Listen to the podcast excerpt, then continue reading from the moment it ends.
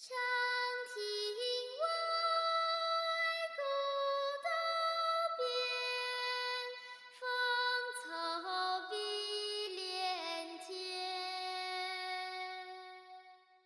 晚风拂柳笛声残夕阳山外山晚上好。亲爱的听众朋友们。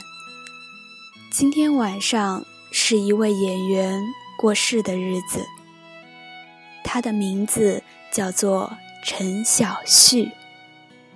一九八四年，他参演了央视的电视剧《红楼梦》，并且在该剧中饰演林黛玉。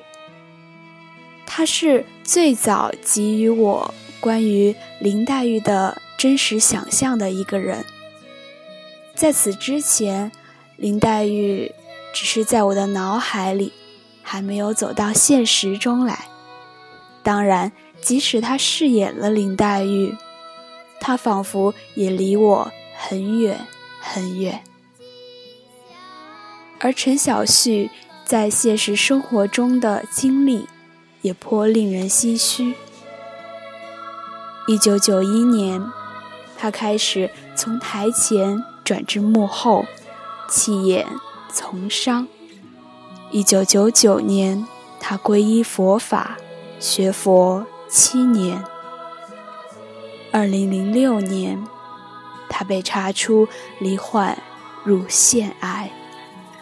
二零零七年，在长春，他出家了，法号。释妙真。同年的五月，他在深圳病逝，当时仅仅只有四十一岁。其实他得到林黛玉这个角色过程中有一个小故事。当时《红楼梦》剧组在全国遴选演员，陈小旭也抓住了这次机会。但是与其他的竞争者不同的是，他不仅仅寄去了自己的一段表演视频，还附上了自己写的一首诗，名字叫做《我是一朵柳絮》。我想在这个特殊的夜晚读这首诗。